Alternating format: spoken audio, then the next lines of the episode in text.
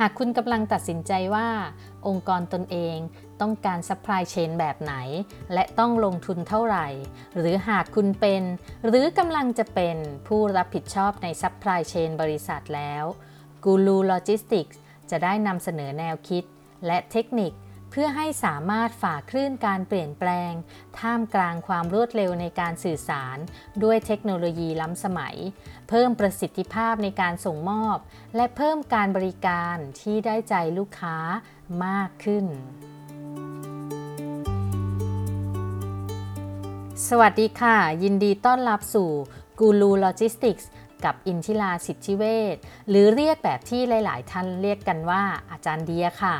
ซึ่งในที่นี้จะขอเรียกตัวเองว่าอาจารย์นะคะ EP ที่ 4 นี้เรามา in trend กันในเรื่องเลิกใช้ถุงพลาสติกค่ะ เมื่อวันที่ 1 มกราคม ปีนี้ปี 63 นี่เอง หรือไม่กี่วันที่ผ่านมา ได้มีการประกาศเลิกให้ถุงพลาสติกในห้างสรรพสินค้าซูเปอร์มาร์เก็ต เซเว่นอีเลฟเว่นร้านสะดวกซื้อทั้งหลาย เวลาที่เราซื้อของก็ต้องมีถุงไปใส่เองค่ะ หรือหอบหิ้วกันด้วยสองมือสองมือแม่นี้ที่ครองโลกค่ะ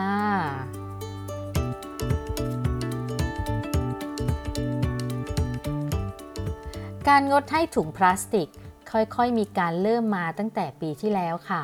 โดยส่วนใหญ่จะเป็นวันที่ 4 ของเดือน บางแห่ง ก็ทุกวันที่ลงท้ายด้วยเลข 4 บางแห่งก็จะถามลูกค้าก่อนว่า รับถุงไหมคะ รับถุงไหมครับ ส่วนตัวอาจารย์เอง พยายามหยิบถุงผ้าใส่ติดรถไว้ทุกครั้งค่ะ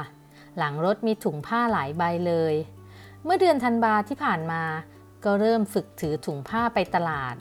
เดิมจะมีถุงขนาดเล็กเต็มบ้านเลยค่ะ ถ้าเป็นเมื่อก่อนนะคะ ถุงเล็กๆเนี่ย อาจารย์ยังส่งต่อให้ร้านค้าขายอาหารสัตว์ที่รู้จักกัน ที่เอาไปบรรจุอาหารสัตว์ขาย แต่ตอนนี้ไม่ค่อยมีโอกาสได้เอาไปให้ร้านค้าแล้วค่ะ เลยทำให้มีถุงเล็กๆ เต็มบ้าน ซึ่งก็ต้องมีทิ้งไปบ้างหลายอยู่ค่ะ เวลาไปตลาดซื้อกับข้าวกับปลา ก็พยายามเอาถุงผ้าไปค่ะ แรกๆก็มีลืมนะ หลังๆก็พยายามเอามาเก็บใส่รถเลย เวลาที่เอาของออกจากถุงผ้าหมดแล้ว ตอนซื้อก็ต้องบอกแม่ค้าค่ะ ว่าไม่เอาถุงนะ ให้ใส่ถุงผ้ามาได้เลย แม่ค้าที่ตลาดถ้าคุ้นหน้ากันก็โอเคหน่อย บางคนไม่คุ้น ก็จะมองหน้านิดนึงว่า อืมเรามาแปลกจัง สำหรับคนที่มีรถส่วนตัว ทั้งรถยนต์ รถมอเตอร์ไซค์รถจักรยานก็อาจจะง่ายค่ะ เพราะเก็บไว้ที่รถประจำแต่สำหรับใครที่ไม่มีรถส่วนตัว คงต้องขยันพับถุงใส่ไว้ในกระเป๋า หรือเก็บไว้ในลิ้นชักโต๊ะทำงาน จะออกไปซื้ออะไรก็หยิบถุงไปใช้ได้เลย วันไหนลืมแล้วไม่อยากหอบของ ก็ถือซะว่าวันนี้รวย เพราะไม่ต้องใช้เงิน พลาสติกอีกอย่างที่พวกเราใช้กันมาก คือแก้วกาแฟ แก้วชานมไข่มุก ที่เป็นพลาสติกแบบใช้ครั้งเดียวทิ้ง ซึ่งปีที่ผ่านมาชานมไข่มุกฮิตมาก ใครเป็นหนึ่งในสมาชิกกิตติมศักดิ์บ้าง ยกมือขึ้น วันไหนไม่ได้กิน วันนั้นทำงานไม่ได้เลยทีเดียว แก้วพลาสติกแบบใช้ครั้งเดียว เกิดการล้นกองขยะ คิดดูสิคะว่าเรากินชานมไข่มุก หรือกาแฟกันกี่วันต่อสัปดาห์ แล้วกี่คนที่กินเหมือนเรา ตอนนี้อาจารย์ก็พยายามพกแก้วไปใส่เองค่ะ แก้วเก็บความเย็นก็ราคาไม่แพงแล้วปัจจุบันนี้ ซื้อออนไลน์ได้ถูกยิ่งกว่าถูก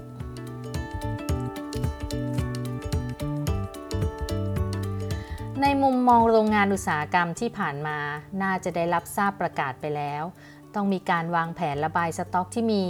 เพราะคงมีสต็อกกันเยอะไม่ใช่น้อยทีเดียว ตอนนี้สต็อกที่ทำไว้คงขายไม่ออกกันมาก กลายเป็นเดสต็อกเยอะไปหมด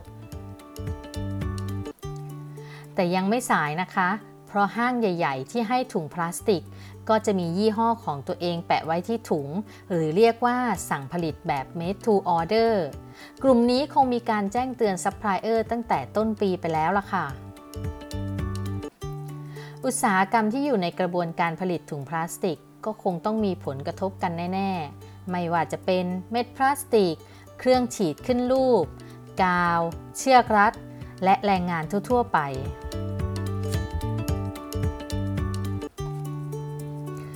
ส่วนโรงงานที่ผลิตถุงพลาสติกทั่วไป ก็คงต้องรีบระบายนะคะ จะลดแลกแจกแถมอะไรก็ว่ากันไป หรือจะส่งออกไปประเทศอื่น ก็ต้องรีบหาหนทางซะ และเลิกลายผลิตแบบถุงค่ะ เม็ดพลาสติกที่ซื้อมาตุนไว้ คงต้องเอาไปผลิตสินค้าประเภทพลาสติกอื่น แล้วหากไม่มีเครื่องจักร ถ้าไม่ปรับเปลี่ยนหาเครื่องใหม่มาเสริม ก็คงต้องเอาซอสกันไป การพัฒนาวิจัยผลิตภัณฑ์ใหม่ๆ มั่นใจว่าผู้ที่อยู่ในกลุ่มอุตสาหกรรมนี้ คงไม่ตันหนทางเนาะ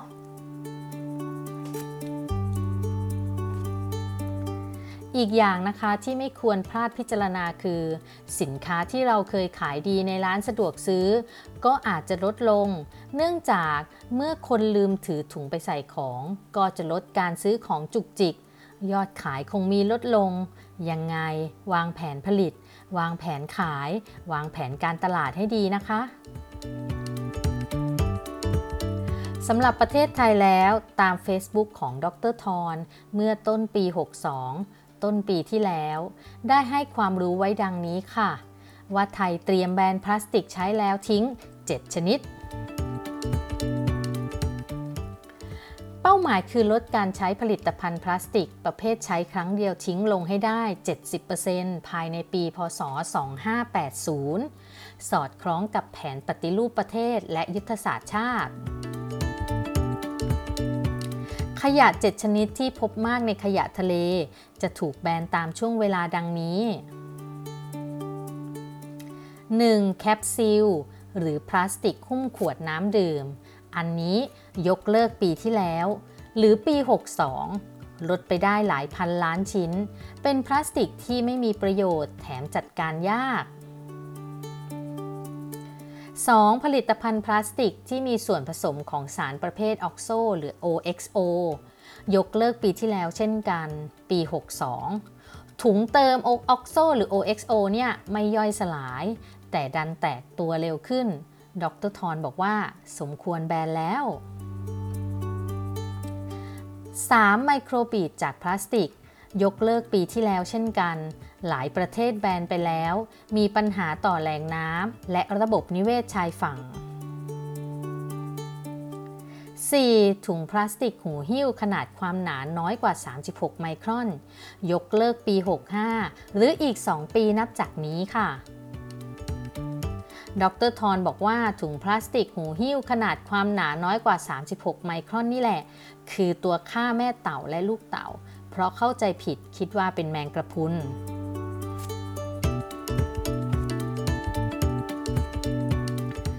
5 กล่องโฟมบรรจุอาหาร ยกเลิกปี 65 หลังจากรณรงค์มานาน ถึงเวลาจริงจันแล้ว ผลิตภัณฑ์ทดแทนมีเพียบเลย หลายๆ ร้านก็มีการใช้กล่องย่อยสลายแล้ว 6. แก้วน้ำพลาสติกแบบใช้ครั้งเดียว ยกเลิกปี 68 เราเริ่มเลิกกันแล้ว หลายคนพกแก้ว พกกระติก พกถุงผ้ากันมานานละ และสุดท้ายหลอดพลาสติก ยกเลิกปี 68 ดรทอนบอกว่า เป็นขยะทะเลสร้างปัญหาเป็นอันดับสองรองจากถุงพลาสติก ที่ว่าไปคือข้อความที่ดรทอนโพสต์ไว้เมื่อต้นปีที่แล้วค่ะ ถึงตอนนี้พวกเราคงเริ่มตระหนักถึงขยะพลาสติกกันมากแล้วใช่ไหมคะมาเอาใจช่วยกันค่ะว่าเราจะลดการใช้พลาสติก เพื่อร่วมกันรักษาสิ่งแวดล้อมให้โลกเราได้มากแค่ไหน และก็เอาใจช่วยโรงงานอุตสาหกรรม ให้หาทางออกได้ มากกว่าการปิดโรงงานนะคะ หากเราเตรียมพร้อมแต่นเนิ่นๆไม่มีอะไรที่จะเป็นอุปสรรคในการดำเนินธุรกิจเราได้ค่ะ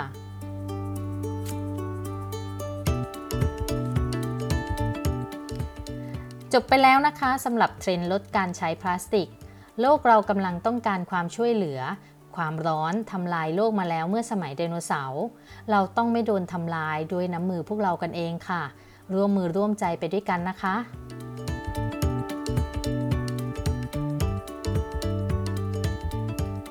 แล้วพบกันใหม่ใน EP หน้าค่ะ อย่าลืมกดติดตาม กดแชร์ กด Subscribe กดกระดิ่ง หรือ comment ว่า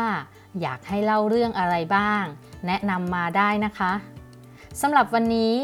กูรูโลจิสติกส์กับอาจารย์เดียต้องไปก่อนค่ะ แล้วพบกันใหม่ สวัสดีค่ะ